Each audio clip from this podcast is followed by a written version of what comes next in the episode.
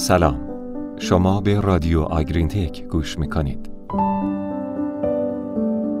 سلامی گرم از رادیو آگرین تک به شما همراهان همیشگی در این صفحه. با پادکست این هفته ما همراه باشید. سلام. در پادکست این هفته درباره جوانب مثبت و منفی تغذیه زود هنگام علوفه صحبت می‌کنیم. در ادامه همراه باشید. در گذشته خیلی دور برای تغذیه گوساله های شیرخوار از علوفه استفاده می‌شد.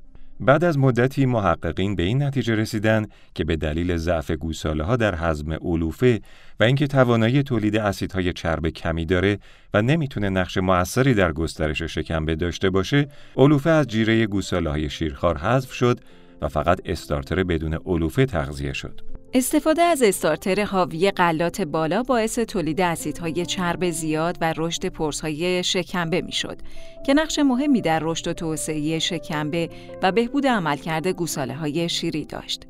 در دهه های اخیر مجددا بحث استفاده از علوفه در جیره گوساله های شیرخوار رایج شده. در واقع در این تئوری علوفه به رشد دیواره شکمبه کمک می‌کنه و از کراتینه شدن پرسهای شکمبه جلوگیری می‌کنه.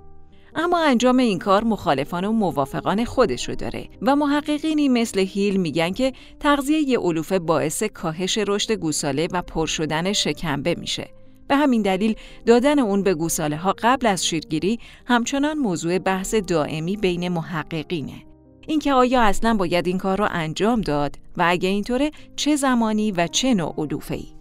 کالین جونز و جود هینریش در وبینار کاملا جامعی در مورد تغذیه گوساله تازه متولد شده در این باره صحبت کردند. در مورد استارتر اونا میگن تحقیقات به وضوح این اعتقاد راسخ رو مورد بحث قرار داده که گوساله های شیرخوار برای داشتن فرسایش برای توسعه شکمبه به علوفه احتیاج دارند. اما یادآور میشن که دلایل دیگه‌ای برای مفید بودن تغذیه علوفه وجود داره و دلایل زیادی برای به تأخیر انداختن اون هم هست. در ادامه این پادکست براتون میگیم که در این وبینار چی گذشت. رادیو آگرین تک از جوانب مثبت تغذیه علوفه به گوساله ها که در این وبینار بهش اشاره شد میشه به این موارد اشاره کرد. گوساله هایی که استارتر پلت مصرف می‌کنن می‌تونن از اثر بافری علوفه بهرهمند بشن. بعضی از استارترهای پلت مقادیر زیادی نشاسته قابل تخمیر دارن که می‌تونه باعث اسیدوز شکمبه بشه. به خصوص زمانی که گوساله ها 90 گرم استارتر در روز بخورن. استارتر پلت به خاطر فراوری پلت شدن قابلیت هضم نشاستگی بالاتری نسبت به استارتر بدون فراوری داره. به همین دلیل وقتی میزان مصرفش بالا میره در سنین بالای گوساله می‌تونه باعث اسیدوز حیوان و کاهش عملکرد شکمبه بشه. به همین خاطر در این نوع استارترها تغذیه علوفه می‌تونه کمک کننده باشه و از اسیدوز جلوگیری کنه. تغذیه علوفه همینطور می‌تونه سایش فیزیکی داشته باشه که از تجمع کراتین روی پاپیلای شکمبه جلوگیری می‌کنه. این باعث میشه که شکمبه عملکرد بیشتری داشته و توانایی جذب بیشتر مواد مغذی رو داشته باشه. با این حال میشه با تغذیه استارترهای بافتار با یک نواختی و تراکم بیشتر مواد مغذی همین اثر رو به دست آورد.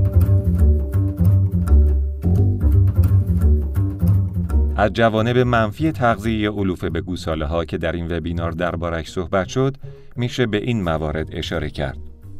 تغذیه علوفه برای گوساله های تغذیه شده با استارتر بافتار ضروری نیست. این فرمولاسیون استارتر گوساله ها رو در معرض خطر کمتری برای اسیدوز قرار میده چون نشاسته در دانه های کامل یا جزئی فراوری شده به راحتی در دسترس نیست و بنابراین به سرعت در شکمبه تخمیر نمیشه. پس تغذیه علوفه به گوساله هایی که استارتر بافتدار مصرف می‌کنن ضروری نیست. از طرفی فضای دستگاه گوارش گوساله ها محدوده. علوفه های حجیم این ظرفیت رو به سرعت پر می‌کنن، اشتها رو کم و مصرف انرژی رو محدود می‌کنن. تغذیه زود هنگام علوفه در گوساله های با سن یک روزگی می‌تونه گوساله ها رو از مصرف استارتر منصرف کنه و در نتیجه دریافت انرژیشون رو کم کنه. همینطور علوفه در شکمبه به استات که هیچ سودی برای توسعه شکمبه نداره تجزیه میشن و از اون طرف قلات به بوتیرات و پروپیونات که نقش مهمی در توسعه شکمبه دارن تخمیر میشن. یکی از مهمترین نکات در تغذیه علوفه به گوساله های شیرخوار تنوع در مصرف استارتره. تنوع در مصرف استارتر می‌تونه باعث شکلگیری گروه هایی با وزن متفاوت در زمان شیرگیری بشه. برخی از گوساله ها علوفه رو به غلات ترجیح میدن و بالعکس. این کار باعث ایجاد الگوهای رشد ناسازگار در میان دامهایی با سن بیشتر میشه.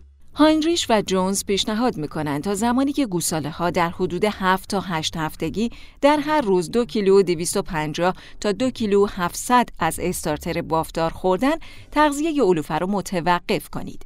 اگه استارتر به صورت پلت با مقادیر زیادی علوفه قابل هضم باشه، علوفه باید یکم زودتر در سن 5 تا 6 هفتگی خورده بشه. البته این پیشنهاد هاینریش و جونزه. رادیو آگرین تک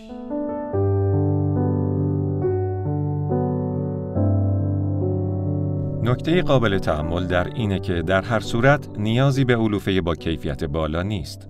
در حقیقت علوفه با کیفیت متوسط توصیه میشه. بنابراین گوساله ها اونو به جای استارتر انتخاب نمی کنن. چون این کار از کاهش مصرف انرژی اونها جلوگیری می‌کنه.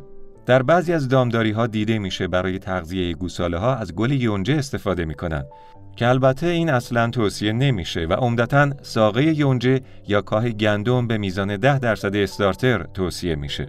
به طور کلی استفاده از علوفه به نوعی تحت تاثیر نوع استارتره. اگه استارتر به حالتی باشه که قابلیت هضم نشاسته بسیار زیاد باشه و هضم زیادی در شکمبه داشته باشه استفاده از علوفه می‌تونه باعث حفظ سلامت شکمبه و جلوگیری از کراتینه شدن پرزها بشه در صورتی که استارتر بافتار استفاده می کنید، نیاز به تغذیه علوفه در سن پایین وجود نداره و می‌تونید در سنین بالاتری علوفه رو تغذیه کنید. به پایان این پادکست رسیدیم و ممنونیم از همراهی همیشگیتون با رادیو آگرین تک. تا هفته بعد خدا نگهدار.